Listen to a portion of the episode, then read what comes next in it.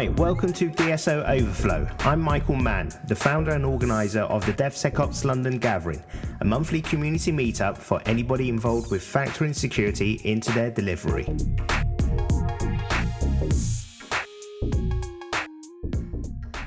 Hi, Emre. Thanks for coming on to the show. Hello, Michael.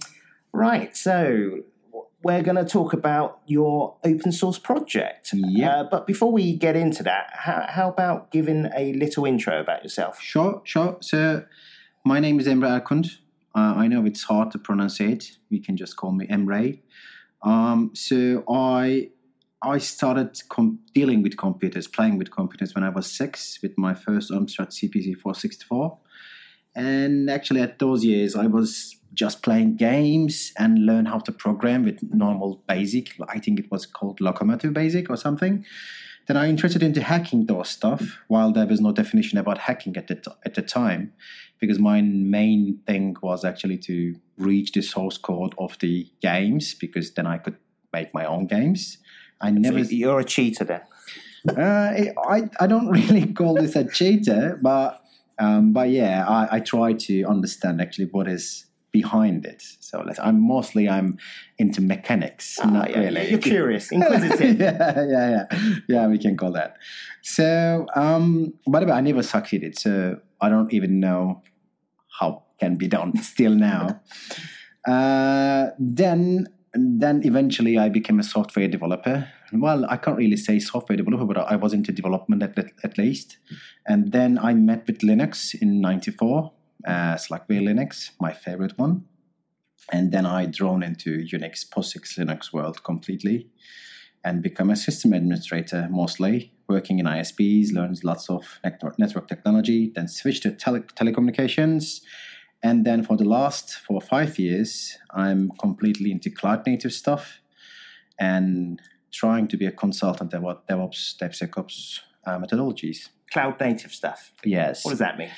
cloud native stuff means doesn't mean containers first of all because most of the people think that it's just containers so it's it's the way how you structure your environment how you structure your everything actually in a codified way uh, that can work in a cloud in an auto scalable way well everything around cloud let's say Right. Okay. So I, I, guess that's a very good segue into this technology called Terraform. Yes. So, could you explain a bit about that? About Terraform or Terraform yeah. compliance? Oh, Terra. Let's start with Terraform. Oh, okay. First. Okay. Let's start it.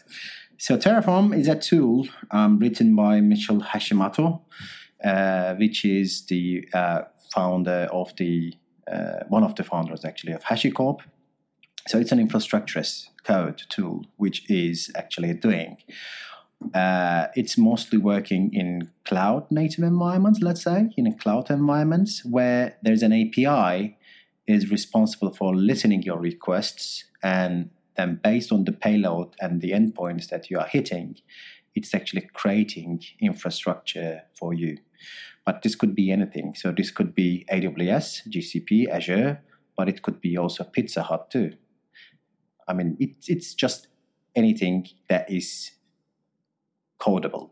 Right. So so it's a so let me just play back my understanding. So yeah. it's a tool to build out infrastructures in any cloud hosting provider. Yeah, not only cloud, it's a tool where you can use it on any API. It's an actually an API client. Oh, right. Yes. Okay. So it has a um, it has its own configuration language called uh, HashiCorp Configuration Language (HCL), and it has some providers the providers are responsible of talking to the APIs. The code that you have written is responsible to talk with your provider. Um, so it's all about defining the latest state of the infrastructure that you have. And providers are the end uh, end environment, the target yes. environment, such as yeah. AWS or something. Yeah, it's an AWS provider, mm. which means that provider is talking to the AWS APIs. Gotcha. So the whole idea of Terraform is you define the desired state of what you need, then you just say, create me a plan about this infrastructure between my uh, end API, end, end provider or end cloud, let's say, and my current local HCL. So, and it creates you a plan, then it can apply it if you want to, which means it can create, update, or destroy resources. Oh, wow. Sounds quite powerful. Um, it is quite powerful. I think it's it's one of the mostly used infrastructure as code in the world right now. So every cloud provider, let's talk about clouds only. So let's not talk about Pizza Hut. um, so uh, many cloud, all cloud providers have its own infrastructure as code, but the problem is they are all different. So Terraform is acting as an abstract layer among these things. Where if you know Terraform, if you understand how the HCL is structured, so you can just play with any any cloud provider. That's the power of it, I think. Wow. Okay. So, how's that uh, related to your open source project then? Oh, yeah. So, first of all, my open source project is called Terraform Compliance. Um, so, and as you understand from the name, it's a compliance as code over Terraform. So, what it does was, so Terraform is great. So it's quite uh, robust. You can do many things. You can do nearly everything that a cloud provider provides. Uh, but the problem is, you may do a lot. So, for example, assume that um, you have an access to an AWS cloud, for example, and you would like to create some EC2 instances, some some normal boxes actually spinning spinning up boxes in the cloud environment. So there is no check in the Terraform where it doesn't allow you to create one or 1000 for example this is just an example or it allows you to create for example s3 buckets or something but it doesn't have a mechanism where you can you can't enforce those s3 buckets to be encrypted or based on whatever your policy requires so terraform not terraform hashicorp has a tool called sentinel uh, it comes with um, uh, enterprise licenses and also with Terraform Cloud. So it has a policy engine inside, but you need to pay for it.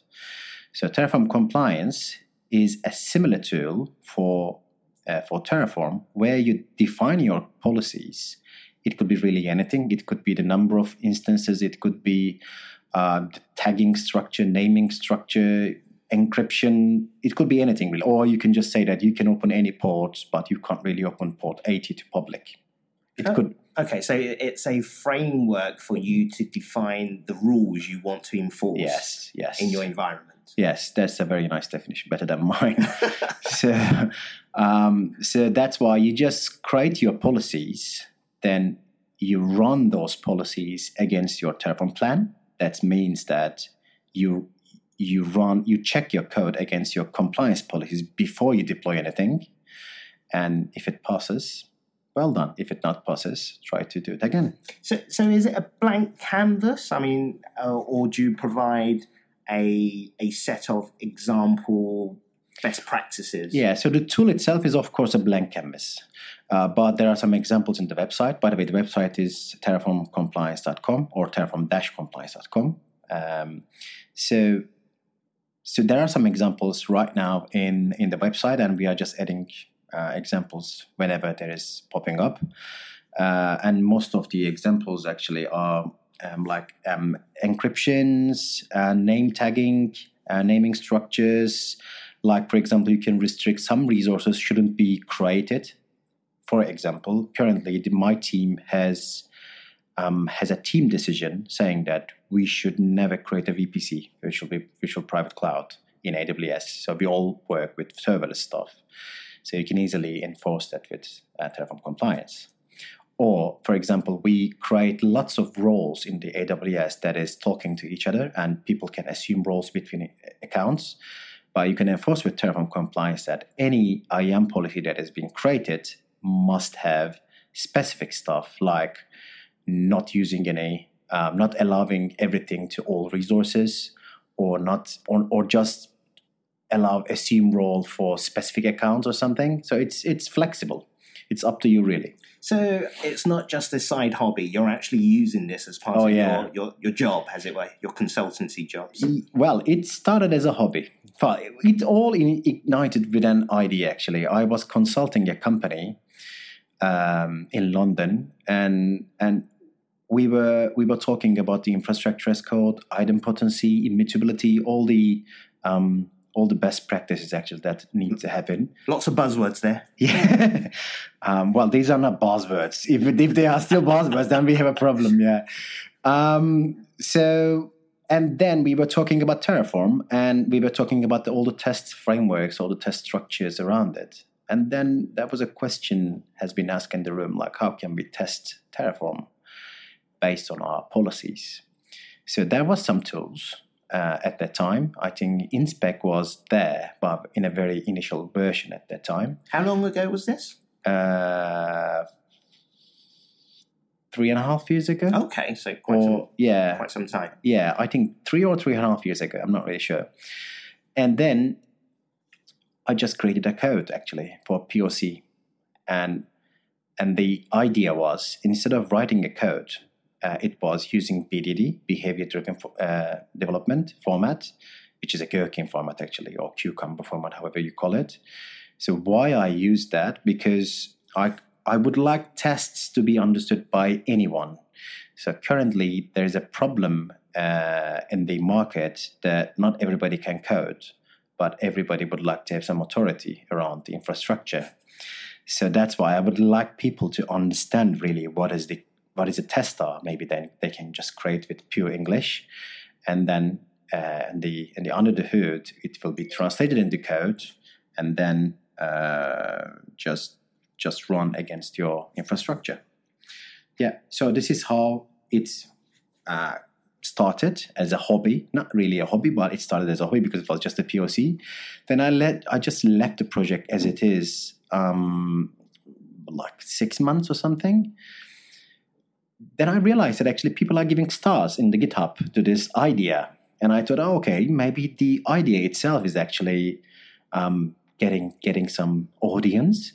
And then I tried to uh, improve the tool a bit, and last April 348 stars so far. Yeah, yeah. Please give stars. um, and then last April, actually, I said that okay, let me let me do it in a very proper way, and I just restructured the whole Terraform tool, Terraform uh, compliance tool, and then it's being used in many places right now. Okay, so what sort of uh, industries or, or um, how big are these organizations that's actually using your your your tool? So I can't say the organization names, but uh, it's it's used in the ones that I know are used in energy sector and insurance sector. And most of the um, users or the companies are from US, of course, UK, Australia, and New Zealand. So all the Commonwealth and plus the US, I would guess, except maybe South Africa.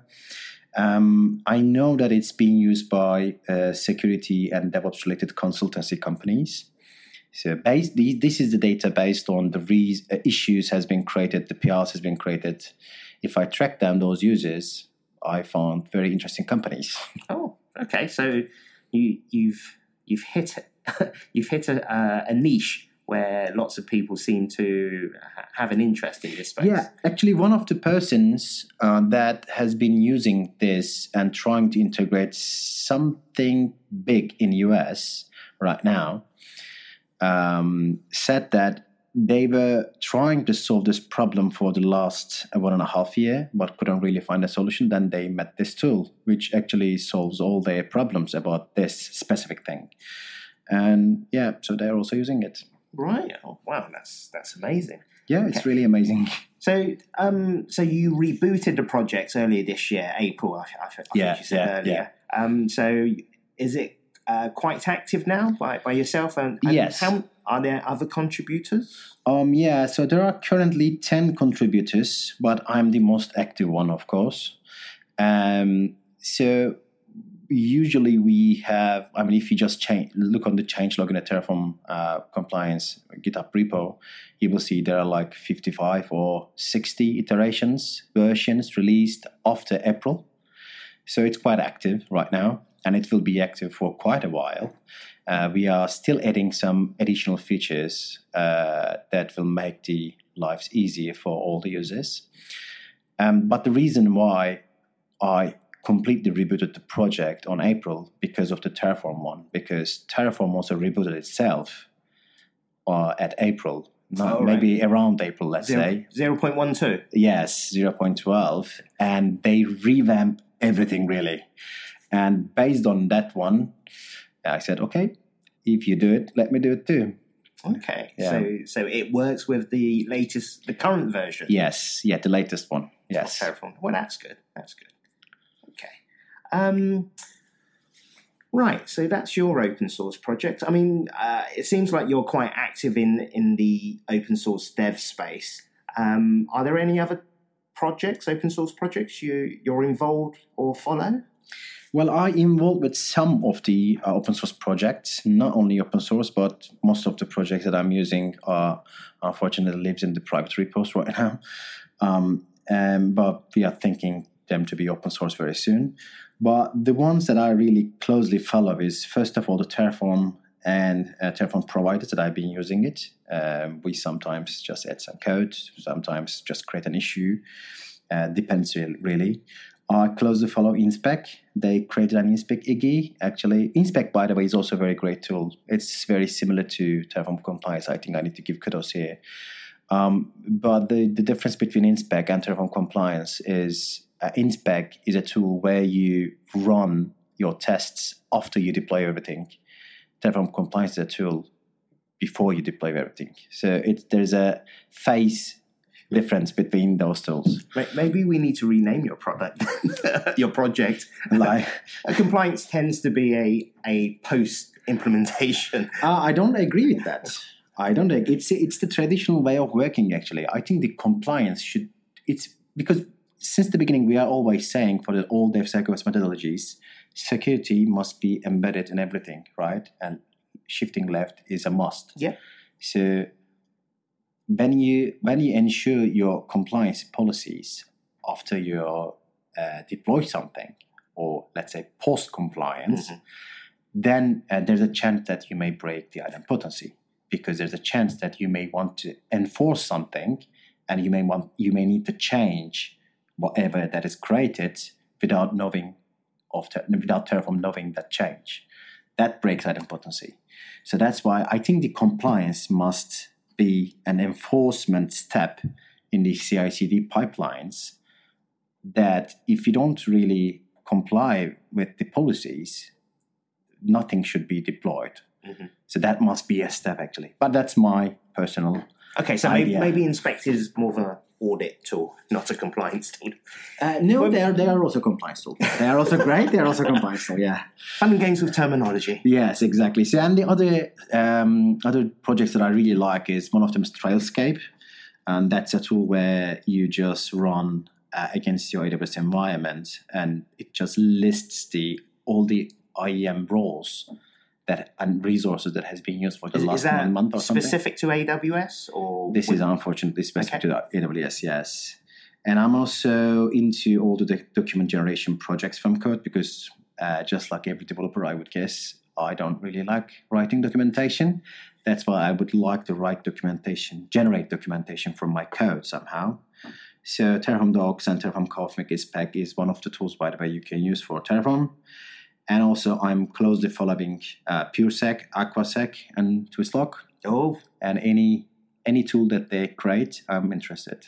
Okay, interesting. Some commercial organisations there might yeah. have might have to beat that out. um, what's what's the technology stack for for your project? Um, it's it's a Python based project because, as I said, it just started as a POC. Then I it just organically grew actually. Python um, free, no doubt. Right? Uh, yeah, of course, because 2.7 has been deprecated very soon. yeah. Will be deprecated very soon. So um, it's based on Python, but it also has a Docker version too. So you don't need to have Python or you don't need to install the package. You can, if you have Docker, you can just use it. All the instructions has been given in the website, uh, but there is also a way to install the package natively or just use the Docker version. Oh wow, you've made it easy. Okay, but that's the whole idea, right? It sounds good. So, what's what? Do you have a vision for the for the project, or you're you're just gonna go with the flow and depending on how people contribute, etc., and and your um, work experience will influence the, the roadmap? Um, well, I can't say there's a solid roadmap but there are some stuff that needs to happen that has been in my mind in a very long time. Um, so I will be, I think, more contributing on uh, on the identity management policies uh, because that's the that's one of the main thing where you really define the zero trust, not maybe not zero trust, but let's say restricted access to many of the other services and resources in the cloud, and this is usually the first place where people took people have a look.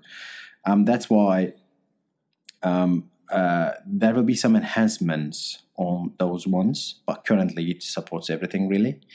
Uh, but but there will be some enhancements on that one, and then I will just uh, follow the flow. Okay, super, super. Um, how how do people stay in touch with you or get in touch with you? Yeah, for Terraform compliance, people can easily create a PR, issue anything. All of my contacts and all of my, not my, but projects contacts, let's say, are, are in, in, in the GitHub and also in the website. Uh, but if people would really like to uh, contact with me, possibly I'm the only Emre Erkunt in the world in this sector. So it's quite easy to find me really in LinkedIn or anywhere. Okay, so LinkedIn, uh, Twitter as well. Um, yeah, it's uh, three RKUNT. There you go. Right. So um, DevOps, DevSecOps, security, engineering. Uh, d- d- despite the terminology, um, if someone wanted to enhance their experience or try to break into this this new fun world. Um, mm. Any suggestions? Any tips? Well, first of all, I think we need to explain. Maybe this really requires a different podcast, but there's a, I think, a misunderstanding about the definitions and the role definitions. So, um, DevOps, DevSecOps is is a team methodology, is a working style that a team defines. So it's not about one person, it's not about ops, it's not about devs. It's the team. It's like we are going to use Kanban. It's a very similar one, actually. Um, so what people is, I think, confusing is right now we see lots of DevOps engineers in the market, or people are just saying, I'm a DevOps. So it's similar like saying, I'm Kanban. so really, um, not much difference really. So I think we already made a mistake with DevOps because old system administrators become DevOps engineers with higher rates because they said that not only I understand from infrastructure, but I can also code too. Well, you're supposed to do that from the beginning, right? And now we are having the same problem with DevSecOps, which is the old InfoSec persons, people, very process oriented people, gets in the DevOps world and they say that okay, I'm DevSecOps, which is which means uh, I'm a person who understands security about process controls and everything, all the standards, and plus I can maybe code. So that is that is quite wrong, really. So this is a team definition. If we have a five-person team, anyone can do anything. That's not really an important, but that means that if you build something, you need to you need to also operate it, and DevOps is mainly speed because when when you have enough speed, really breaking things won't be a problem for you. Because well, of course it will be a problem, but it will be less problem because you can iterate faster. So after, I think we should just stop diving into this subject. uh, but I just had to tell this.